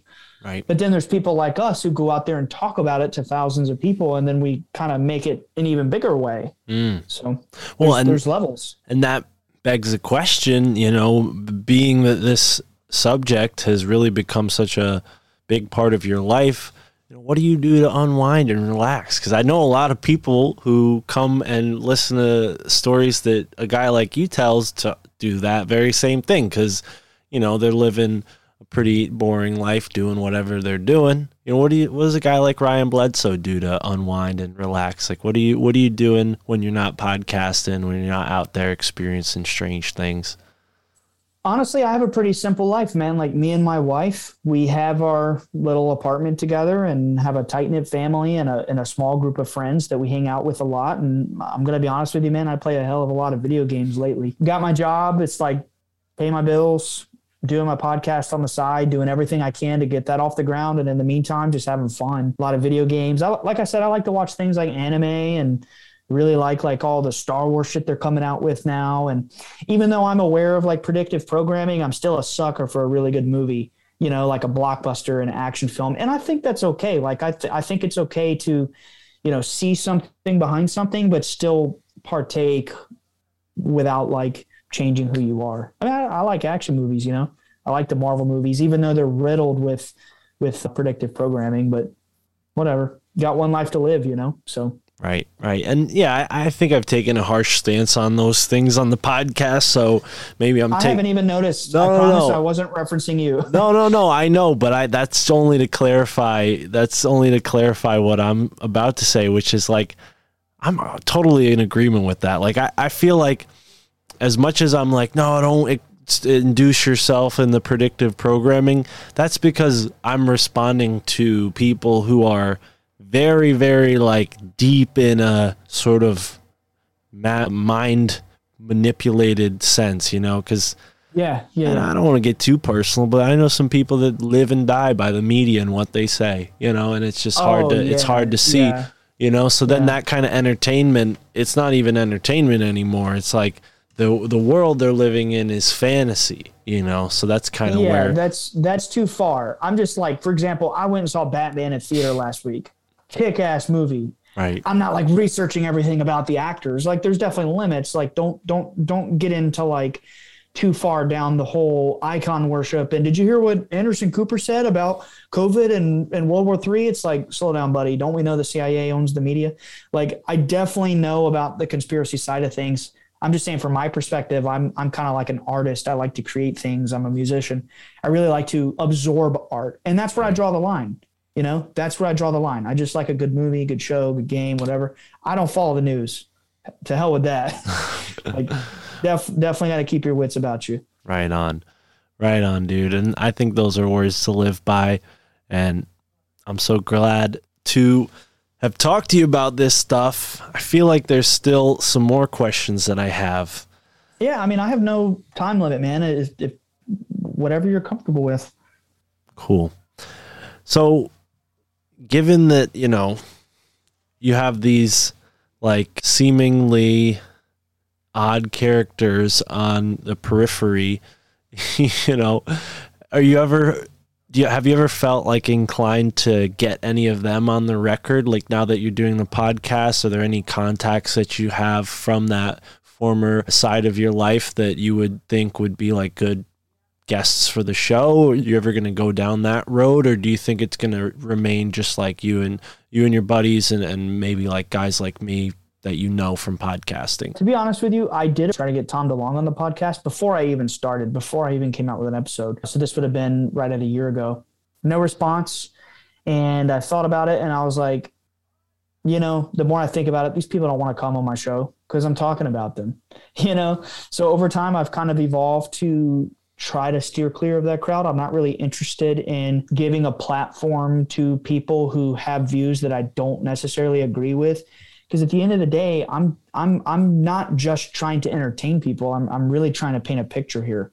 Like and I, I don't mean i'll have people on that like oh i don't agree with you. You can't come on. I don't mean it like that. Let me rephrase. I'm talking government individuals who might be employed by an agenda. You see what i'm saying? I don't mean like conspiracy researchers. I'll i'll have those on and and you know you don't have to i'd have a flat earther on just because i think the subject is cool i don't necessarily buy it but i love hearing about it extremely profoundly interesting. I have a lot of respect for people who go to great lengths to explore fringe thoughts and try to like make a case for it because my whole life is fringe, you know? So whatever, power to them. But you wouldn't give a Don't- platform to to a spook, is what you're saying. Pretty much, Yeah. in a very nice way. Pretty much, I don't want to give a platform to spooks. No, and you know what? They've never given a platform to my family. Right. And pri- oh, they actually did one time, and they made a documentary trying to smear us, and it almost ruined our lives. right. So it's like it's like why would I give them a platform when in private they've been coming to our home for 15 years and all these different people have been telling us they're gonna do this and do that and talk about us to the world and like vindicate us and make us look great and then it's just crickets. And they only ever address us publicly if they're asked about us in an interview, and it's like some little skirt around the question and answer and then move on. So it's like I, I just don't really know if I'm interested in giving a platform to spooks maybe maybe if if if we could come to an agreement and, and it benefited them and it benefited me sure but at the end of the day like this show is unique because it's not just like a necessarily an entertainment thing like it's also kind of like therapy for me getting things off my chest so i don't think it would be good for me to open up those kinds of wounds and give people a platform that i i'm not necessarily agreeing with you know? Right, right, and I, I guess I really was referring to, or, or maybe insinuating, people that you're comfortable with that you, because you did make this, you know, clause to say that not all of them are bad people, at least the ones you've interacted with, and and I don't find any reason to disagree with you there, especially considering I haven't met many, any of those people, or or many of, you know, people in government in general. So I I just don't want to be uh, biased for no reason. But yeah, Yeah. I, I wonder if any of them would even be like considering like you know joining someone on a podcast anonymously. You know, because I, I guess why I ask is because journalism has become so pushed into a box that now the real journalists are podcasters. You know, guys Oh, like yeah, Tim Pool, Absolutely. guys Absolutely. like Tim Pool or, and many others, you know, who are covering the news without a slant and covering things that the mainstream media are just not covering. But I wonder, you know, these guys that uh, men and women in the forces, I wonder maybe they listen to podcasts, maybe they feel like they want to get their story out there, but nobody's offering them a platform to do it anonymously, you know? Because, I mean, so many conspiracy theorists are just so paranoid that if anybody approached them with that kind of pedigree or resume, they'd be like, hell no, you guys are going to kill me. What are you talking, you know?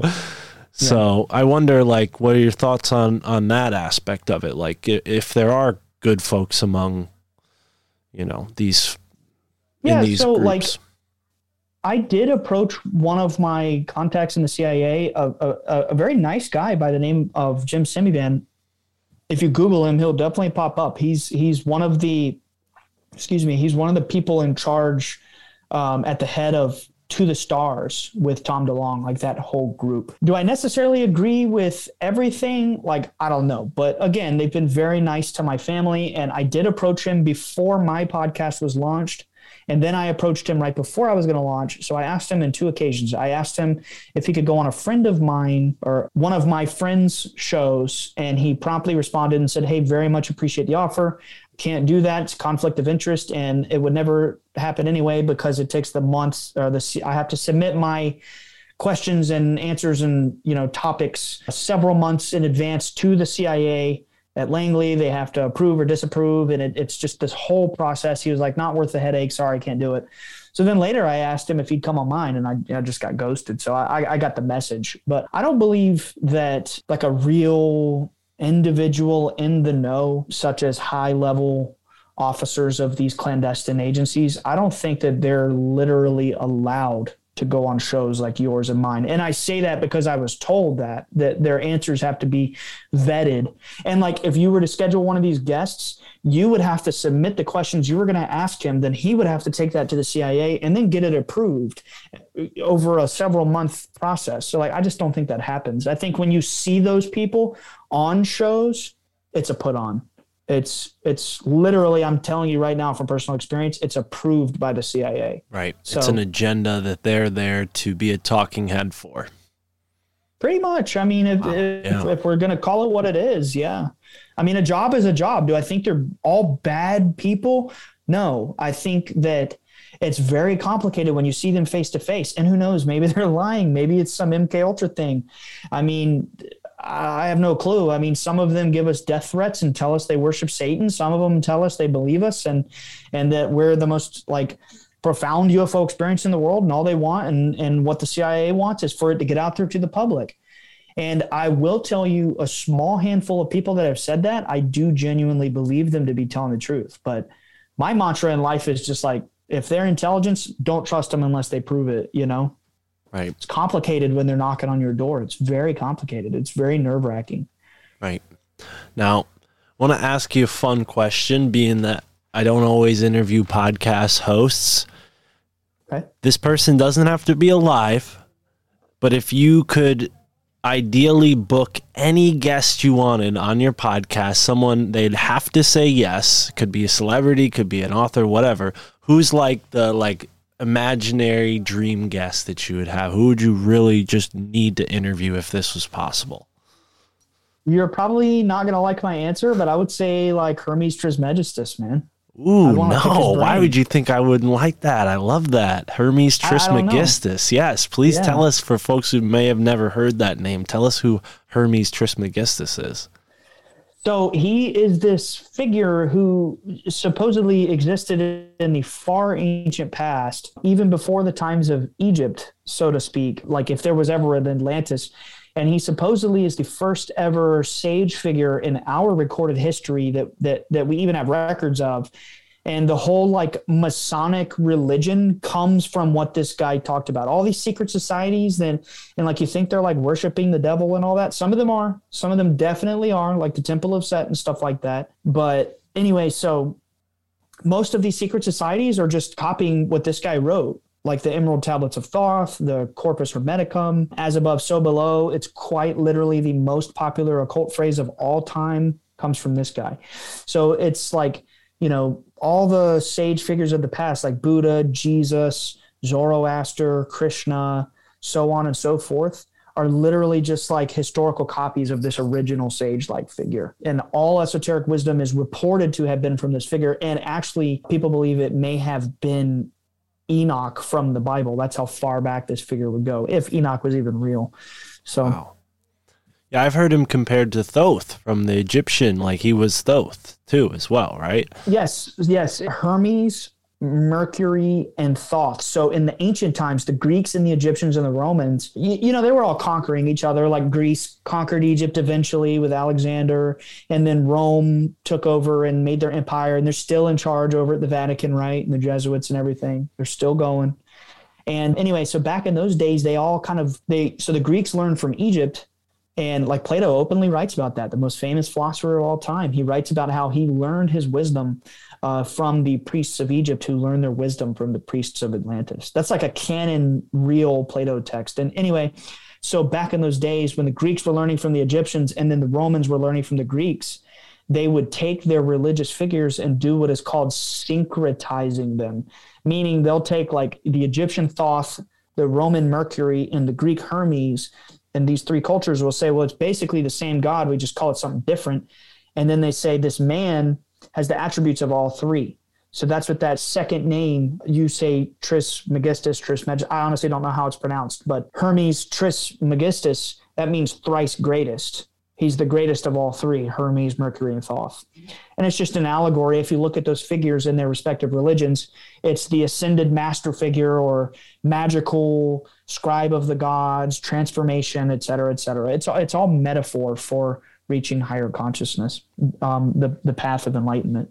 So glad I asked you that. And I never asked that question. That just came to me. Yeah. And I Awesome. I would Awesome. I would agree. I mean, if I had that opportunity, I probably would ask him too, because the Kybalion, a book that you know you mentioned there, as above, Yeah, so below, is the first precept of the Kybalion. He is definitely a big part of that. The Emerald Tablets of Thoth, right? That's the same thing. But yeah, man. I mean, geez, you brought Well, up the about you? Temple of. Oh, okay. Well, I'll answer the question. I would say because it's more it's it's more recent in history, Tesla. I would pick someone more recent Like in history. Nikola Tesla? Nikola Tesla, yes. That's my second one. That's my, honest to God, that's my second. Just because ley lines have become a really big fascination of mine lately, telluric currents, earth energies, and I think he really figured that out.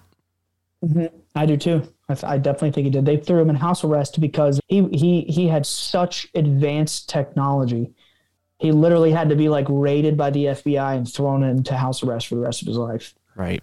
Yeah. I mean, he could create earthquakes in like 1905. It's Yeah, crazy. I, I've even heard the theory that you know he possibly was behind the Tunguska explosion that blew up over Hmm. Russia. All those trees are still fallen to this day because of some sort of explosion that happened, and it, it I don't believe it hit the ground. It exploded midair above this forest and completely decimated an area of like a couple circular miles. No, I haven't heard of that. That's interesting. Yeah, well, hey, maybe I'll put that in my notes for our conversation on Bledsoe said so. But you brought up the the Temple of Set. Did this come up in your research at all? What have you learned? What else have you learned about the Temple of Set? So the Temple of Set, in my opinion, is like the real Temple of Satan. Like it's it's always layers of subterfuge. Meaning, for for for anybody who doesn't necessarily know much about secret societies, I mean, I'm sure listening to your show they do, but I go on so many different types of shows, UFO shows, conspiracy shows, blah blah blah. I like to prep the listener. The layers of subterfuge, meaning these secret societies will have one group that the masses get to see and observe and believe is the main group but then there's a group behind the group just like the freemasons. They they have like the inner circle the 33 degree but your 99% freemasons around the world only ever climb to the 32nd degree and they never go higher.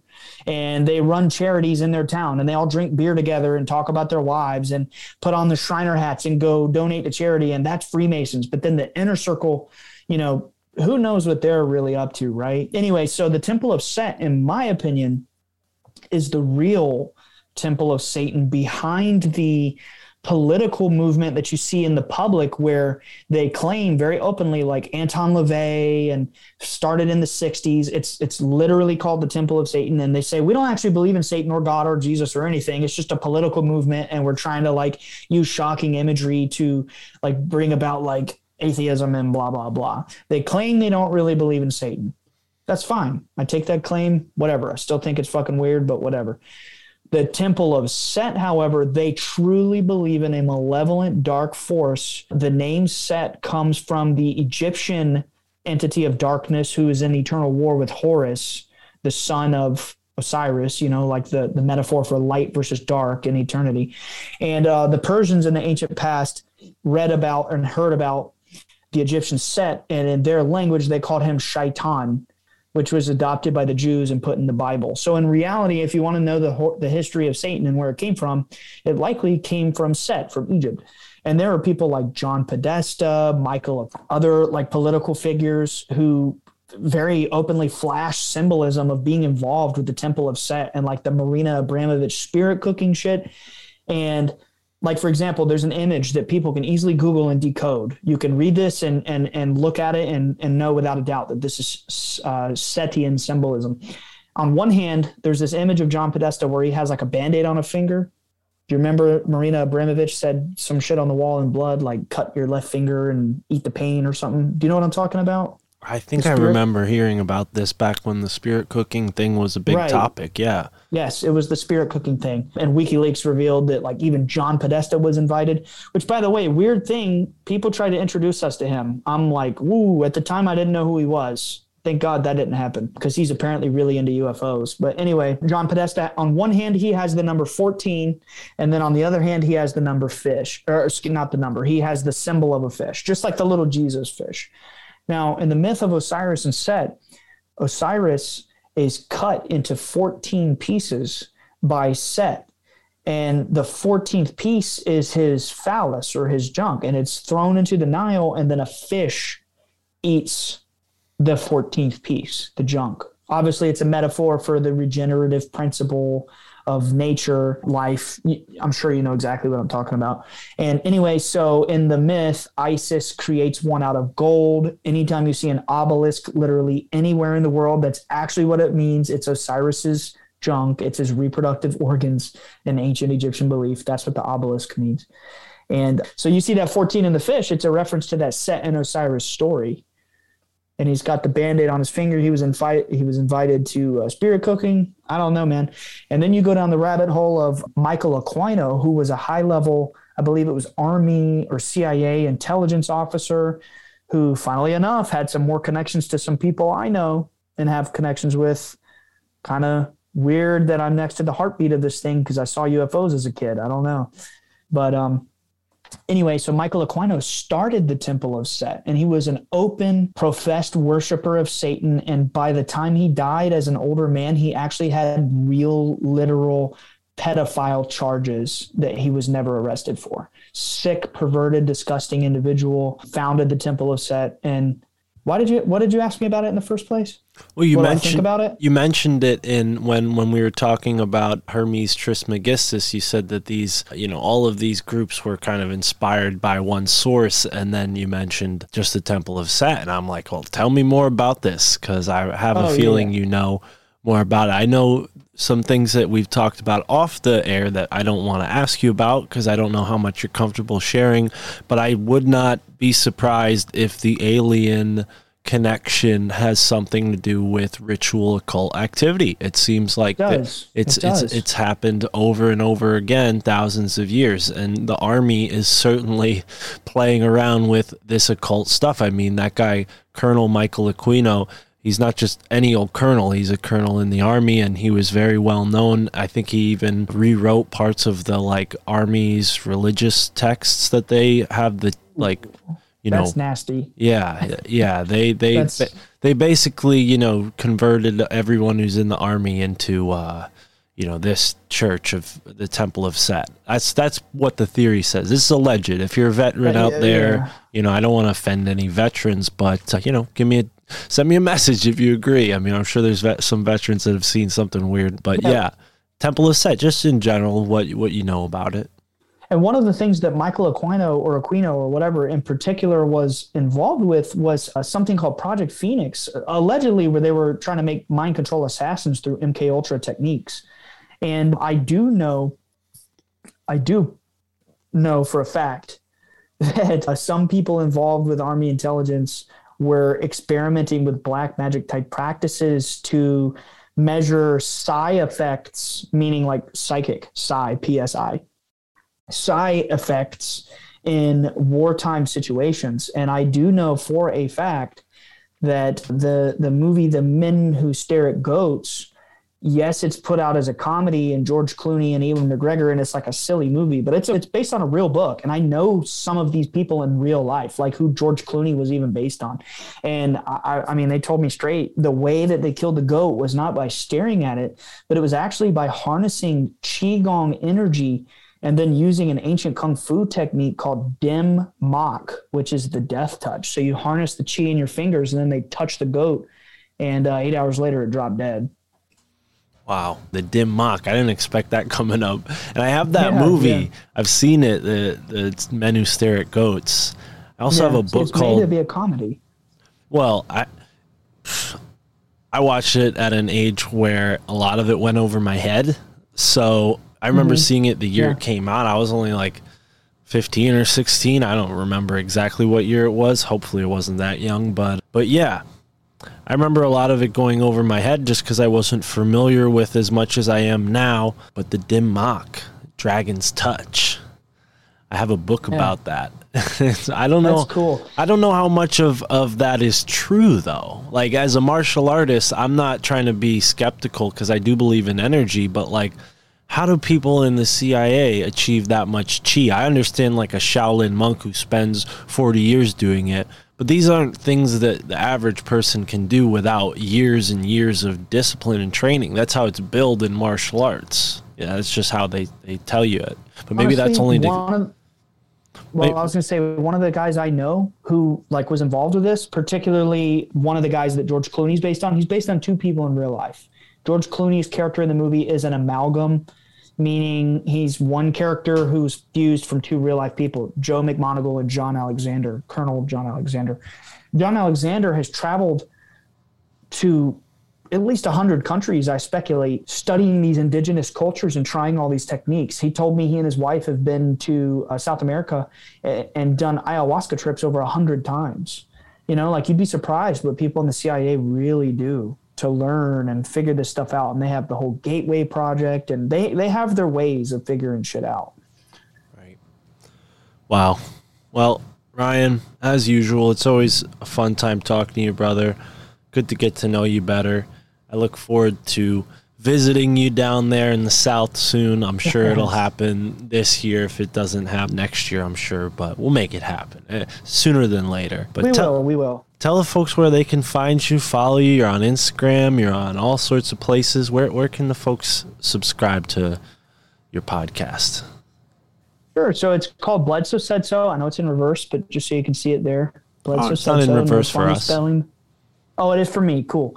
So Bledsoe Said So. If you just type that on Google, well, who knows? Maybe I'm shadow banned. I don't know. Let me know if I am. But just go to Google. We're on we're on like Apple and Spotify, YouTube, Twitter, Instagram. Now we're on TikTok. We're, I mean, there's views are views, you know. So might as well try something different. And we are out there in as many places as possible, all under the name of Bledsoe Said So. Oh, we're on Rokfin now. Right and on. so if, if you guys are subscribed to Mark, check us out on Rokfin. Obviously, you know, we don't have a premium, premium show yet, but if you're already a subscriber to Rokfin and you like the show, definitely helps us out to listen on there or YouTube. And hopefully next week from now, so today being March 9th, hopefully next week or the week after we'll have a patreon up and a discord and everything like that but ultimately just check us out and give us a listen Awesome. I love it. And I'll be tuning in and maybe pretty soon I'll be on the show myself. We already have it scheduled and in the books. yes Hopefully Yes. we'll talk about Wizard of Oz and some other things and I'm sure I'll come Yeah. up with some more interesting stuff in between, talk about my life and whatnot if anyone cares to learn about that. But Ryan, like I said, dude, pleasure to talk to you as usual. And thank you so much, folks, for tuning in. Have a great moment wherever you are in the now. Peace.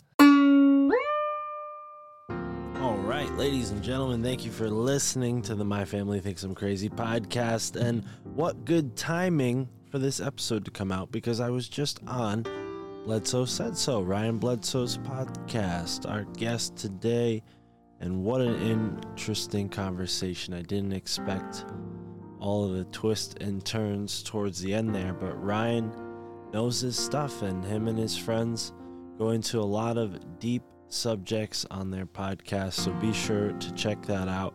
And speaking of friends, we've had a lot of great support over the past few days. I got to give a shout out to Patrick, Jacob, David, Micah, Alessandra, Michael Wan, Thomas R. Thank you all so much for supporting me. Uh, I still have a long way to go to fixing my transmission, but I appreciate every little bit that counts, and some of you really helped out in a in a big way. So, thank you so much for supporting this podcast and supporting me in real life because you know, with this podcast there's a little little little piece of who I am in my real life that shines through. Uh, I try to be as authentic as I can be while also maintaining a certain level of privacy and boundaries that most people would want as private citizens or private individuals. So, anyways, I got to give some spirit animal names away for our three new patrons. Big shout out to our three new patrons for signing up. We've got Daniel H. You are the Oyster Shawl, Dwayne K. Mystery Elephant, James B. The Medicine Crocodile. Thank you so much, guys, for supporting us. I really appreciate it. And if you're listening, there are more than just one way to support the show. You can send us a direct payment. You can support us on Telegram. Send us a voice message. Get on the show yourself and tell us why you're crazy. Right now, if I go and check Telegram, I don't think we've gotten any voice messages lately. If you do leave a voice message, make sure you at me because there's a lot of people chatting in this thing. A lot of people talking every day. A whole bunch of people joined recently after the big David Icke episode, and we'll see who joins after uh, the next couple episodes that are coming out. Because I gotta say, David Icke was big, but this next guest and my Rokfin people know exactly who I'm talking about. But the next guest that you guys are gonna hear on the audio show is. Uh, pretty legendary. Anyways, that's about it for the show today. Be sure to check out the t shirts that we have in the merch store, the jewelry that we have in the merch store, and the artwork that we have in the merch store. It's all phenomenal stuff. And speaking of original stuff, go and check out the Bledsoe Said So podcast. It's an amazing podcast. I was just on it last night and I believe that episode will be out in a couple weeks. But go and check out all their episodes. They've covered a variety of topics and shared a lot of personal stuff as well along the way. I believe Ryan and Nick have known each other for the better part of their lives. So it's a cool show, and I was grateful to be on it and had a great time. Be sure to check that out. And of course, the best way to do that is subscribe. If you're listening to this on YouTube, come on, you know the drill. Get off of YouTube. Come on over to a real podcast app. Use Podcast Addict. Could use Podfriend on your desktop there. You could use, yeah, there's so many. I don't know. Just go to Podcast Index. Just type that in on Google, Podcast Index. You get get to the podcast index website and then click apps. Ah, you know what? This is too hard. It's in the description. You'll see it. Anyways, that's all for this episode of the My Family Thinks I'm Crazy podcast. No guest for this extended outro, but a big thank you to everybody supporting the show and have a